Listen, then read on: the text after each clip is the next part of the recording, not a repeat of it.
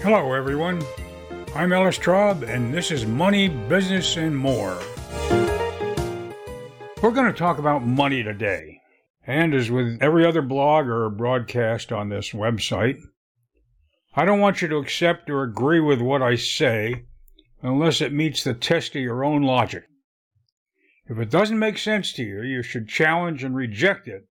But if it does, then you need to ponder it, consider it, and accept it, and use the concept as a rational context to consider everything else that follows. So here goes. Probably 80% of people in our country actually don't know what money is. And while I haven't actually counted all of them or asked all of them, I've actually asked enough of the people who come to me for mentoring about business to know that the younger they are, the less likely it is that they do.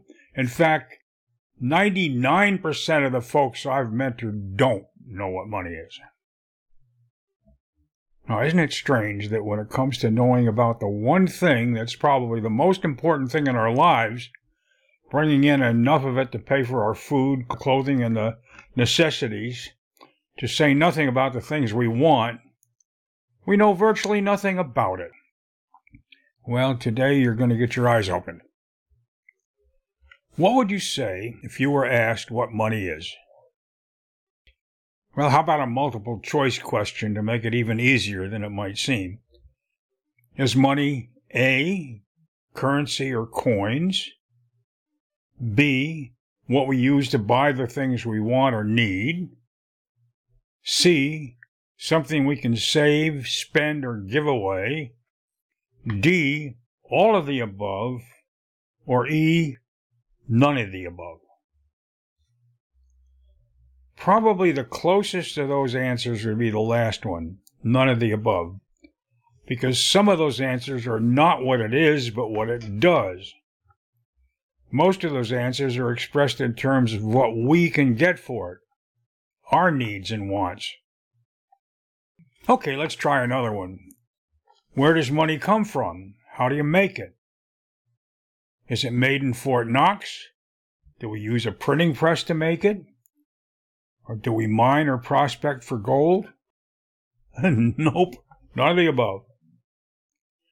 The right answers to these questions will get you closer to the truth, but they still don't begin to tell you what you need to know in order to understand how best to acquire money. And that's what we're all interested in, right? So let's get more personal and approach it from another direction. Let's talk about you instead of we. Let's say that you have accumulated enough money to live comfortably, have enough left over for emergencies, and to retire when you want to. How would you feel if someone stole it from you? Would you be angry? Sure you would. Hell, it's yours. It belongs to you. Likely, unless you inherited it, stole it, or otherwise got it from someone else, you worked your butt off for it, one way or another. If someone stole it from you, you would have every right to be angry because, pure and simple, it would be wrong. Not just because it's against the law, no, it would be against the law because it's wrong. Well, we're getting a little closer to making my point, though, because there's an emotional part of this that you can feel. Certainly, you would object to the injustice of it. Somebody stealing your money. Okay, another way you can get rid of your money is charity. You can give it away because you get some satisfaction by doing something nice for somebody else.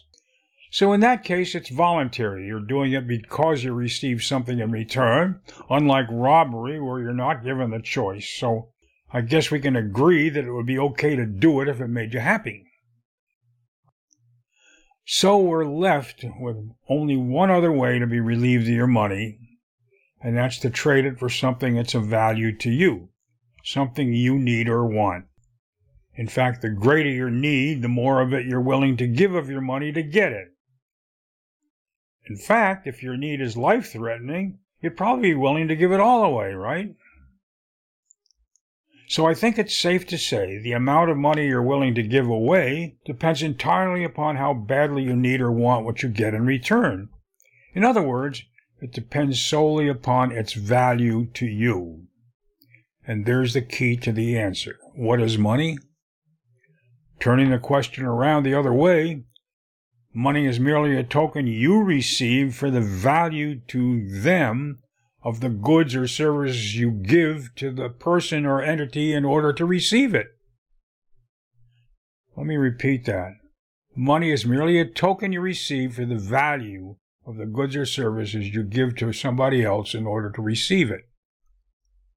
Does currency fit that definition? Well, no. Why not? Well, suppose you washed up on a desert island and next to you a chest full of it had washed up on the shore. Would it have any value to you? Well, first of all, without someone to give it to to exchange for something of value to them, it would be worthless, wouldn't it? Maybe if it were a chest full of $100 bills, you could dry them out and use them to make a fire. If it were coins or gold or precious stones, it would have no value at all. So the key here is that you need someone else to provide you with something important to you. With that not being in the equation, it would have no value at all. So it's logical that currency is only value is that token. You get the idea? Just about every client who comes to me for help, either starting a new business or making an existing business more profitable, has a light bulb moment when I suggest to them that rather than trying to figure out how they can make more money, how they can increase what they get, they'll be much more successful when they change their perspective and try to figure out how what they give to them can be made more valuable. Suddenly, those I'm speaking to discover that they have total control of their fortunes, not by looking for more ways to get more money, but rather than finding ways to increase the value of what they give in return for it. Wow, what a revelation that is. Let's just apply this to a simple sales situation and see if this doesn't make a lot more sense. If I'm trying to sell somebody something, will I do better telling them about how much more commission I'm going to make if they buy it, or by telling them how much benefit they'll receive when they do. Doesn't that make more sense? In fact, later on, we're going to talk about selling and apply this idea how to close sales. Many, many salespeople are poor closers because they look at that sale as in an effort to take money from the prospective customer instead of giving them something of value. So, because they wouldn't want anyone to take money from them, they're squeamish about asking for the order. Changing this view makes it obvious to them that they're actually offering something of value to their prospect and feel great about asking them to exchange their money for it. And just that change in attitude gives them all the confidence they need to become good closers. In fact, there are tons of courses out there that claim to be able to teach aspiring salespeople techniques they can use to talk people into buying stuff, maybe sometimes not stuff they don't even need. Have you ever bought a car and watched the salesman use those techniques to practically embarrass you into taking the deal? Anyway, so let's make that the cornerstone of what we talk about from here on. Before we do, let's take a short break and we'll be right back.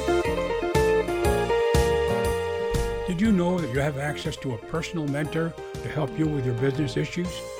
Whether you're starting a new business or trying to improve the way an existing business runs, You'll find them at score.org. This is the website for SCORE, the Service Corps of Retired Executives.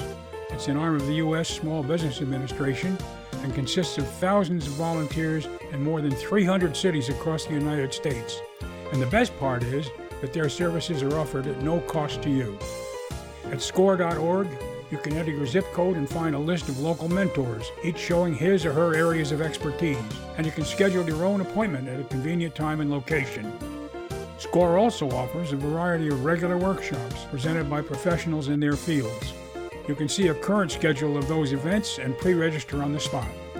Some general classes are offered free of charge, while others have a modest fee, which is usually discounted for pre registration.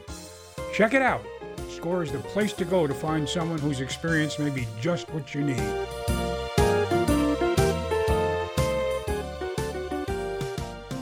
Well, now that we know what money is, let's talk about where it comes from and how it's made. We know that back in the day, barter was the way people rewarded others for things of value. Way back in the days when people lived in caves, The hunter went out into the forest and came back with food. Another guy who might have been scared to death of the saber-toothed tiger preferred to sit in the entrance to his cave and tap out arrowheads from the special stones he collected. And using the sinews he couldn't chew and eat from the animals the hunter brought in, he, he bound those stones to the long straight sticks he broke off the trees to make spears that the hunter could use. You see, each provided value to the other with what they produced. That was barter. So to begin with, we can see that making money was a matter of taking what nature provided free of charge and adding value to it. Stones became arrowheads, and those arrowheads became spears by making use of otherwise useless animal parts. At the same time, the hunter added value by taking the risks and using his energy to find and kill animals that met some of the needs for food. So, because of man's labor, Dirt taken from the ground becomes ore. Ore, when it's smelted, becomes metal. Uh, metals fashioned into parts that become engines or automobiles when they're assembled, and so on. Each step of the way, the combination of innovation and labor allows the product of each step to become more valuable. So adding value to what started out as a gift of nature has made us the richest nation in the world because we learn to do things that make things more and more valuable. Now, currency, whether it was a beer claw or a gold coin or a dollar bill, they're all simply acceptable tokens of value. They come along to make our transactions more convenient. It allows us to do the things we do best when it's convenient for us to do them, to accumulate and save the results of our work, and to then give them to others for things that are valuable to us. Simple, huh? Well, today machines allow fewer and fewer people to perform the labor of adding value to things.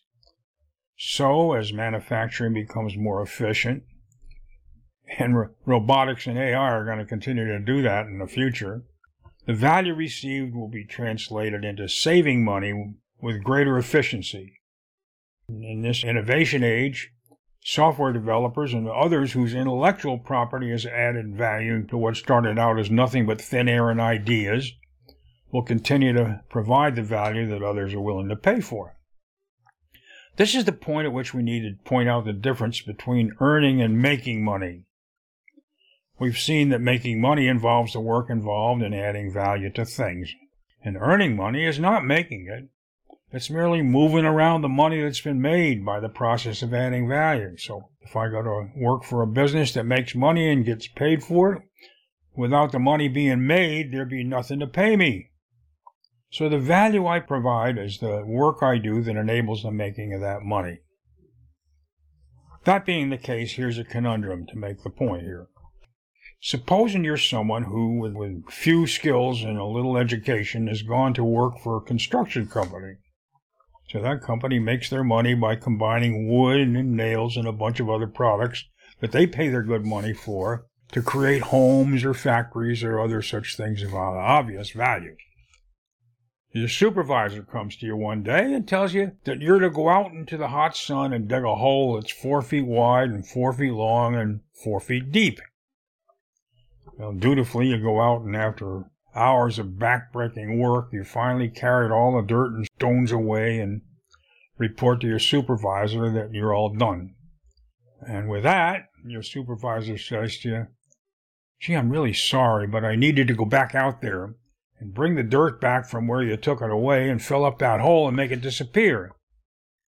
Well, you're not very happy about it, but you, you do what you're told. So when all was said and done, did you make any money? Well, sure, you may have earned money for the sweat and effort you put out, but did you make any? Well, hell no. Well, why not? Because for all your hard work, you produced nothing of any value. So, yeah, you should be paid for it, but that was an expense, and the supervisor, if he made that mistake too many times, ought to be fired. But money is made only when something of value is produced, and the results of your effort didn't qualify think about how labor relations would change if only everybody brought believe that in concept. So let's talk about earning money. How does value enter that equation? Although we're here to talk about starting or improving the way we can make money from starting or owning a business, it's still something that needs to be discussed because there are many more people who earn money than are on the front lines of making it. But this will affect you as a business owner because you're going to have to make decisions about salaries and wages that are going to determine how much money you get to keep as a business owner. You'll have to decide how much to pay those people you're going to hire to help you make your business profitable. You're going to have to decide whether to fire a supervisor who makes poor use of those human resources. What is it then that determines what people should earn? And again, the measure of how much money they should earn must be directly related to the value that they provide. The more education, the more experience, the more skills your employee has to offer, the more valuable they'll be for you. And of course, it goes the other way, the more they can demand for their service. And that's going to have to be judged by how much financial impact his or her services have on your business. Once again, the key word is value. In the next program, we're going to talk about how important formal education is to you and to those you put or may put to work. I hope that you found value in what I've spoken about today. We welcome your comments and views and invite you to go to the community comments and kudos section on our website, uh, moneybusinessmore.com. Please give us the feedback we need to make what we do for you more valuable.